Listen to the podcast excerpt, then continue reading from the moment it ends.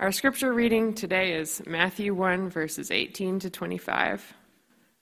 I encourage you to follow along in your Bible or in your worship guide where you can find the passage printed on page twelve.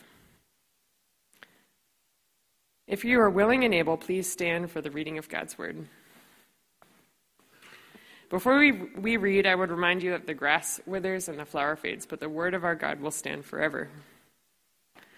Starting in Matthew chapter one, verse eighteen. Now the birth of Jesus Christ took place in this way.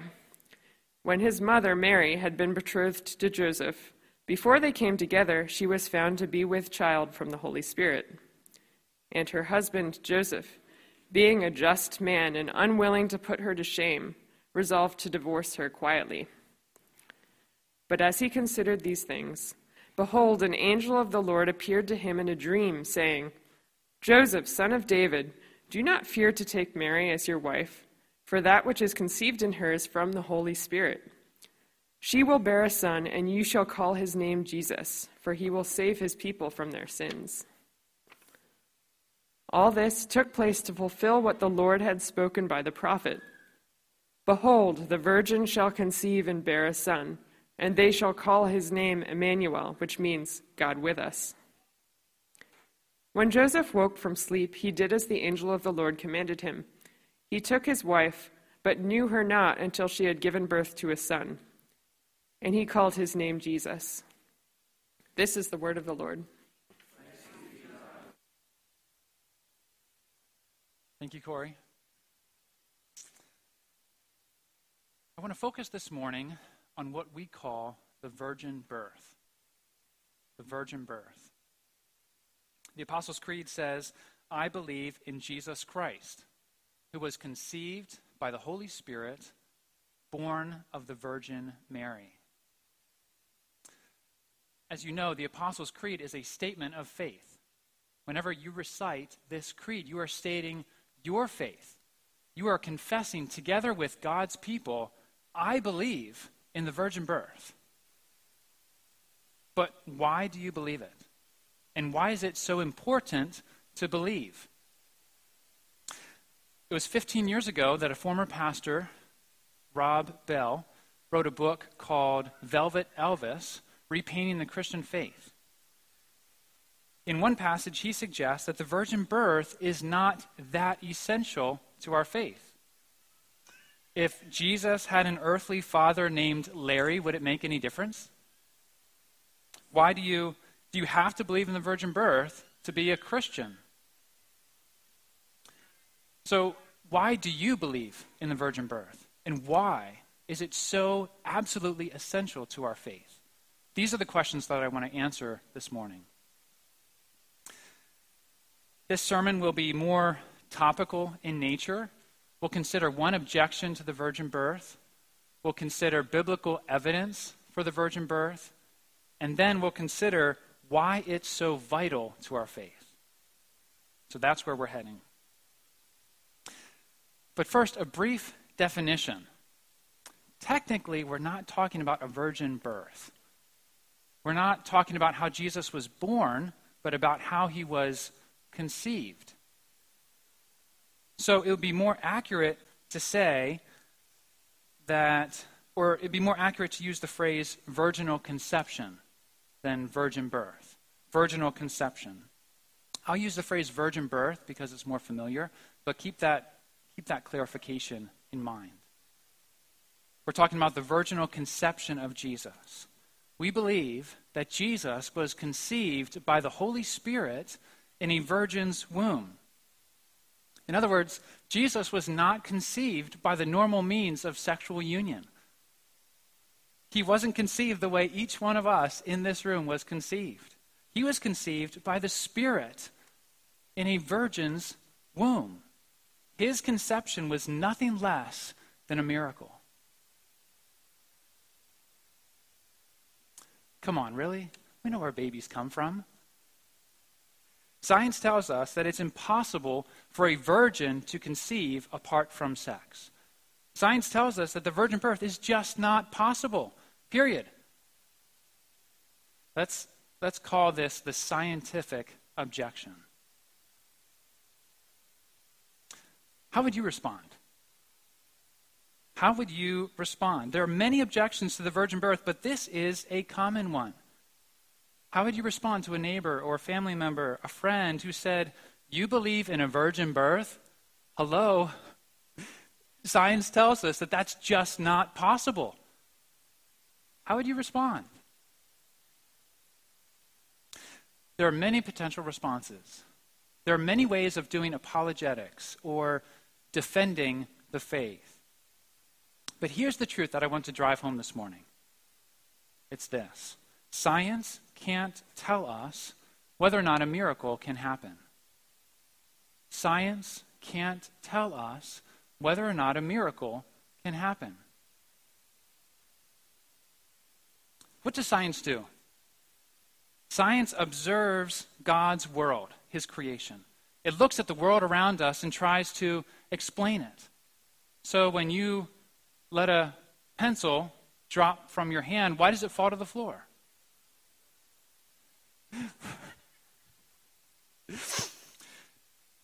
Why does...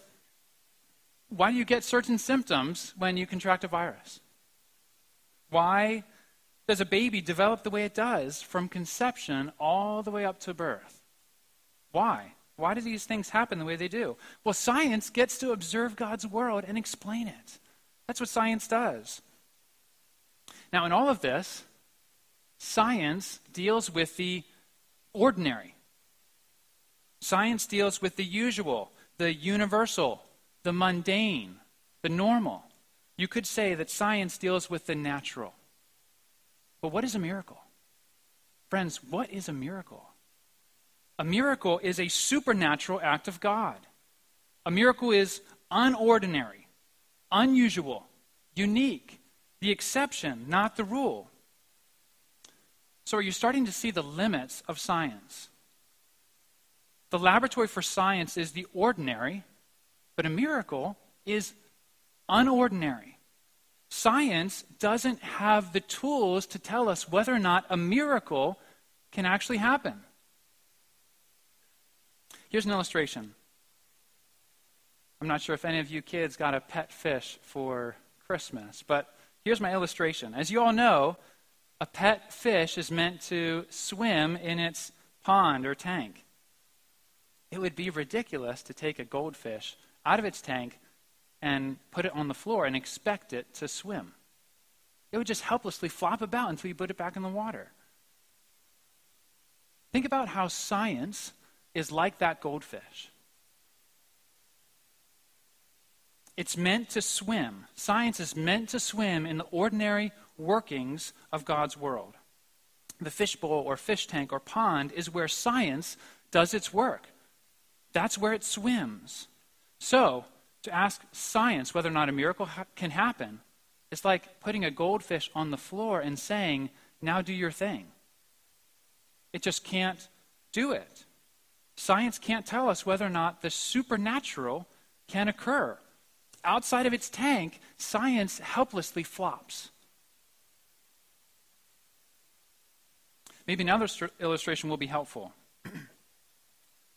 In our popular imagination, science tends to take on godlike characteristics.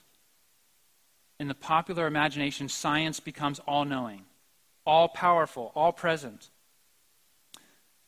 But think of the news about the Omicron variant in the last month or so. Think of what we've been hearing on the news.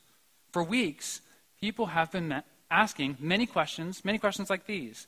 How does this variant compare to the Delta variant? How many times have we heard that? Or how effective are the current shots, vaccines, boosters? And what was science able to tell us? What was science able to tell us? Initially, not much at all.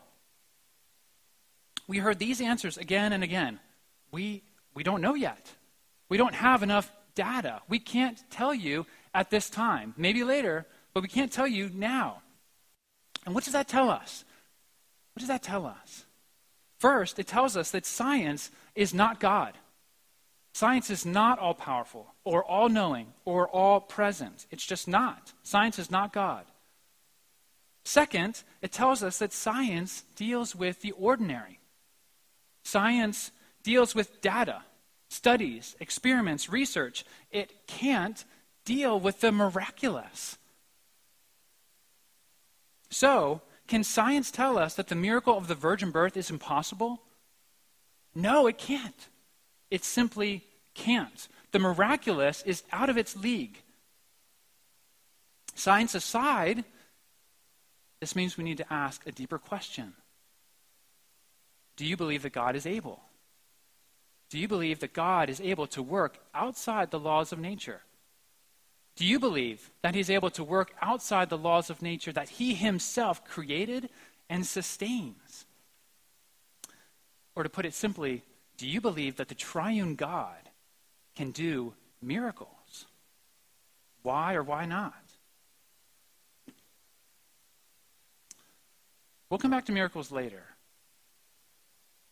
But for now, let's move on from the scientific objection to biblical evidence. Let's move there. Corey read from Matthew's account, and I want to read verses eighteen and nineteen once again. So this is Matthew one, verses eighteen to nineteen. Now the birth of Jesus Christ took place in this way. When his mother Mary had been betrothed to Joseph, before they came together, she was found to be with child from the Holy Spirit. And her husband Joseph, being a just man and unwilling to put her to shame, resolved to divorce her quietly. Make no mistake, Joseph knew where babies come from. Joseph knew where babies come from. Here he was, betrothed, and word got out that Mary was pregnant.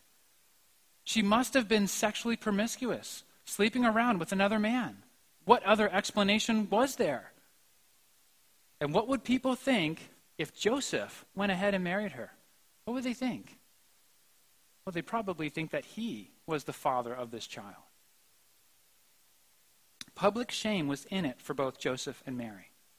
Is it any wonder that the angel comes to Joseph and says, "Joseph, son of David, do not fear. Do not fear. Do not fear to take Mary as your wife, for that which is conceived in her is from the Holy Spirit." Science couldn't verify this pregnancy. No, it was a miraculous conception.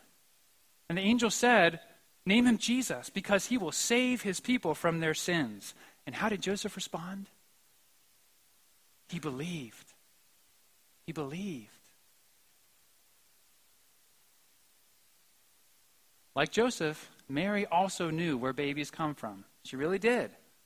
The Gospel of Luke records how the angel Gabriel came to her and said, "Behold, you will conceive in your womb and bear a son." And how did Mary respond? "How will this be? How will this be? Since I am a virgin." Science couldn't verify this pregnancy. No, it was a miraculous act of our God and Savior. The angel said, "The Holy Spirit will come upon you, and the power of the Most High will overshadow you. Therefore, the child to be born will be called Holy, the Son of God." And how did Mary respond? Like Joseph, she believed. She believed. So Matthew and Luke, we could also turn to John. Now, John doesn't record a birth story like Matthew and Luke, but he does tell us many things. He says, "In the beginning was the Word, and the Word was with God, and the Word was God, and the Word became flesh and dwelt among us." Later, later in the book, in his masterful irony, John shows us that people don't get it. They just don't. They don't understand. For example, in John six, so the Jews grumbled about Jesus because he said, "I am the bread that came down from heaven." They said, hold on, wait a second. "Is not this Jesus, the son of Joseph, whose father and mother we know? How does he now say, 'I have come down from heaven'?" How does he say that? We know his father and mother, or do they? Or John eight, Jesus said to the Jews, "You are doing the works your father did." And they said to him, "We were not born of sexual immorality." In other words, Jesus, you were, but we weren't. Do you see the confusion? People just don't get it. They don't understand where Jesus really came from. And that confusion is what runs rampant in our world today. Today, this very day, people don't understand the origins of Jesus. People don't understand where he really came from. And so I ask you, do you know, do you know where Jesus came from? Here again, the witness of God's true and authoritative word. Matthew, Luke, and John tell us that Jesus' conception was not normal. He was not conceived by the normal means of sex. No, he was mysteriously conceived by the Spirit in a virgin's womb. The Son of God took to himself a human nature. This is the miracle of the virgin birth.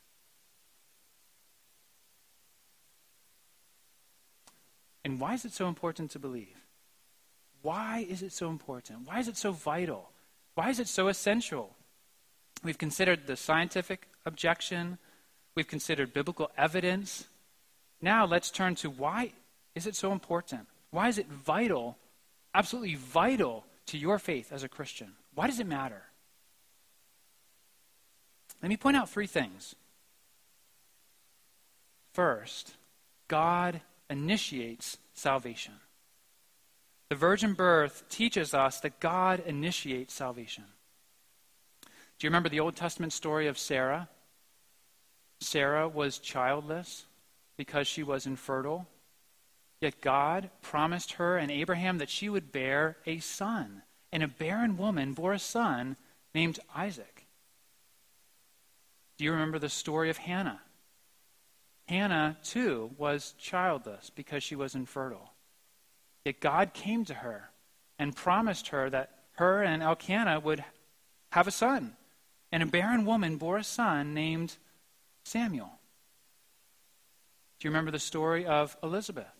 Elizabeth also was barren because she was infertile. Yet God came to her and promised a son.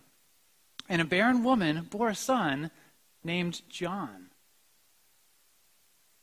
Isaac, Samuel, John, we could name others. But are you starting to see the pattern in God's word? Are you starting to see the pattern in Scripture? It's this miraculous pattern of barrenness to fruitfulness, of hopelessness to life, of death to life. God steps into a hopeless situation and carries forward his plan to save. So with that pattern in, man, in mind, with that biblical pattern in mind, we get to Mary. When she arrives on the scene, what might you expect?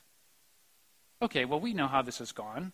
Sarah, Hannah, Elizabeth, and others, we know what's going to happen. Mary is a barren woman who's infertile, but she'll conceive and bear a son. But that's not what we find, is it? No, it's not a barren woman who conceives. At this moment in all of redemptive history, this climactic moment, it's not a barren woman who conceives. No, a virgin woman. A virgin conceives and bears the promised son. So do you see? All throughout the Bible, all throughout the Bible, we see this pattern of God initiating salvation. It is God who steps into our helpless condition. It's the story of a big and holy God initiating to save small and unholy sinners like us. Salvation is first and foremost about him and his glory and his initiative to save. Think of it this way. It is God who initiates, and it is we who respond. God initiates, and we respond, always. Is that your view of God? Is that your view of God or of his salvation? Too often, I think we tend to believe the very opposite. Too often we believe that, no, no, no, we initiate and God responds to us. We envision a small God who takes his cue from us. We envision God responding to our initiative. In other words, we conceive of God and of salvation with man at the center. and with God on the periphery. Let the virgin birth be a reality check for us this morning. It's a reality check. It powerfully reminds us that God, the big and holy and great and awesome God, initiates salvation. And if you believe in the virgin birth, then this is what you gladly confess. You confess that this is your God, and he took the initiative to save you and to save me. So the virgin birth teaches us that God initiates salvation, always. Second, the virgin birth teaches us that Jesus is true God and true man. Imagine this scenario. Imagine with me. Imagine if Mary had been like Sarah or Hannah or Elizabeth. Imagine that she had been married to Joseph for a long time but was infertile. Then an angel appeared to them and announced that she would bear a son. And by the normal means of sexual union, Jesus was then conceived. Imagine that story. If that was true, what would we all be wondering? What would we all be wondering? If Jesus clearly had a human father and a human mother, then we would be wondering, is Jesus really God? Is he really God? We know that he's man, but is he really God? Okay, imagine a different scenario. In this scenario, Gabriel comes to the virgin and, virgin and says, "Greetings, O favored one. A newborn infant is about to show up in your living room. This is no ordinary baby. He's the very Son of God." Well, if that story was true, what would we all be wondering? We'd be wondering, well, okay, it's clear that Jesus came from somewhere else, but we don't know if he had a human father or a human mother, so is he really man? Is Jesus really man? We know that he showed up from heaven, but is he really man? Is he one of us? But we believe in the virgin birth. We believe that Jesus was conceived by the Spirit in a virgin's womb. Because Jesus was conceived by the Spirit, we know that he's truly God. And because he was conceived in a virgin's womb, what do we know? We know that he's truly man. So, do you see? Do you see how the virgin birth safeguards two vital truths, the divine and human natures of the one person, Jesus Christ? The virgin birth teaches us, it teaches you as God's people, that Jesus is true God and true man. And if that's not true, there is no salvation. If that's not true, we are all going to hell. If that's not true, there is no hope. We need a Savior who is God and man. Now let me explain. Let me explain by referencing a carol. You all know the carol, Hark the Herald Angels Sing. We'll sing it in a few minutes. But what are the angels singing as the carol opens? What are they singing? Glory to the newborn King, peace on earth and mercy mild, God and sinners reconciled. God and sinners reconciled. Let me ask you, how? How can God and sinners be reconciled? Well, the carol answers that question because the newborn King is both God and man. No mere man could accomplish our full salvation. No mere man could accomplish everything that it takes for each of us as God's people to be saved. No mere man could perfectly obey God's law that we have all broken. No mere man could die and satisfy God's wrath that we all justly deserve. No mere man could rise from the dead, conquering sin and death and the devil. No mere man could ascend into the very presence of God the Father and reign with all authority. No mere man could do all of this and more. But Jesus is no mere man. He is man, but he's also God. As the carol says, veiled in flesh, the Godhead see. Hail the incarnate deity. Hail the incarnate deity. The virgin birth teaches us that Jesus is true God and true man. And because that's true, God and sinners are reconciled. Have you been reconciled to God through Jesus? God and sinners reconciled through him. Have you been reconciled to God? So we learn so much from the virgin birth. We learn that God initiates salvation. He initiates, he initiated my salvation and yours. He, we learn that Jesus is both true God and true man. And the last thing I want to show you is this. The virgin birth teaches us that Jesus was not born with what we call original sin. Maybe you've heard of what's called original sin. It's a doctrine that we won't explore in detail now, but you can learn more.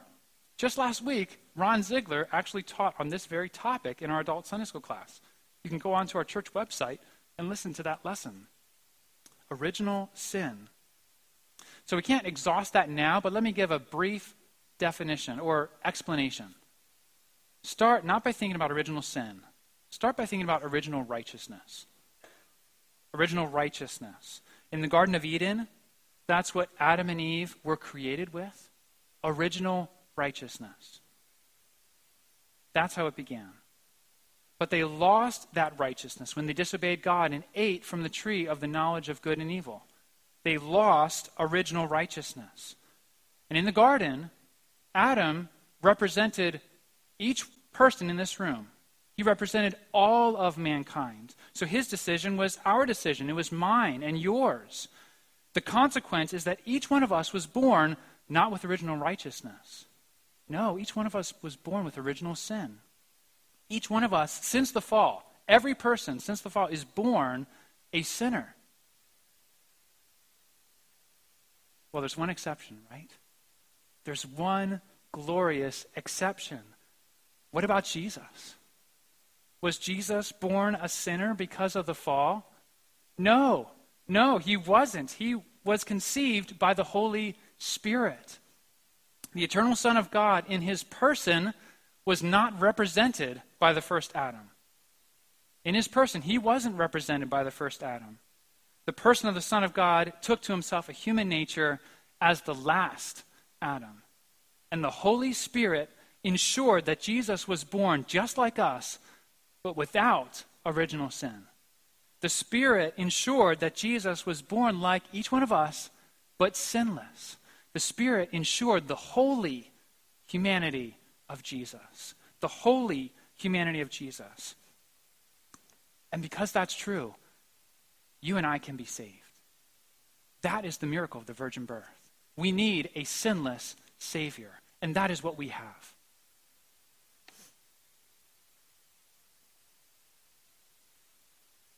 I said we'd come back to miracles, and let me do that now. Remember the point of miracles. Remember the point of miracles. Miracles are not arbitrary magic tricks. They're not random, entertaining illusions meant to wow us.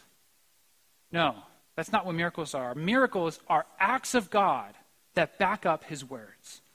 They are supernatural acts of God that back up what he says. They serve always a redemptive purpose. Jesus said, for example, I'm the bread of life. And what did he do? He proved it by feeding the five thousand.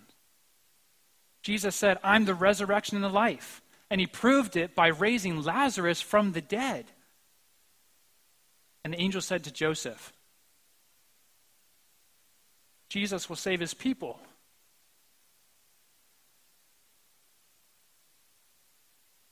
He will save his people from their sins. And how did God prove it? How do I know that I'm saved from my sins? How do I know? How do you know that you're saved from your sins, Christian? How do you know? If you're an unbeliever here, how do you know that if you come to Christ, you'll be saved from your sins? How do you know? God proved it by conceiving the eternal Son of God in a virgin's womb. That's what the virgin birth is all about. The virgin birth backs up God's words, what he says. It backs up his word so that we, like Joseph, like Mary, like many others throughout church history, might believe. And so, may we do just that this morning. We, may we be, believe, gladly, joyfully, may we believe and confess once again, I believe in the virgin birth. We believe in the virgin birth. We believe in Jesus Christ, who was conceived by the Holy Spirit and born of the Virgin Mary. Amen.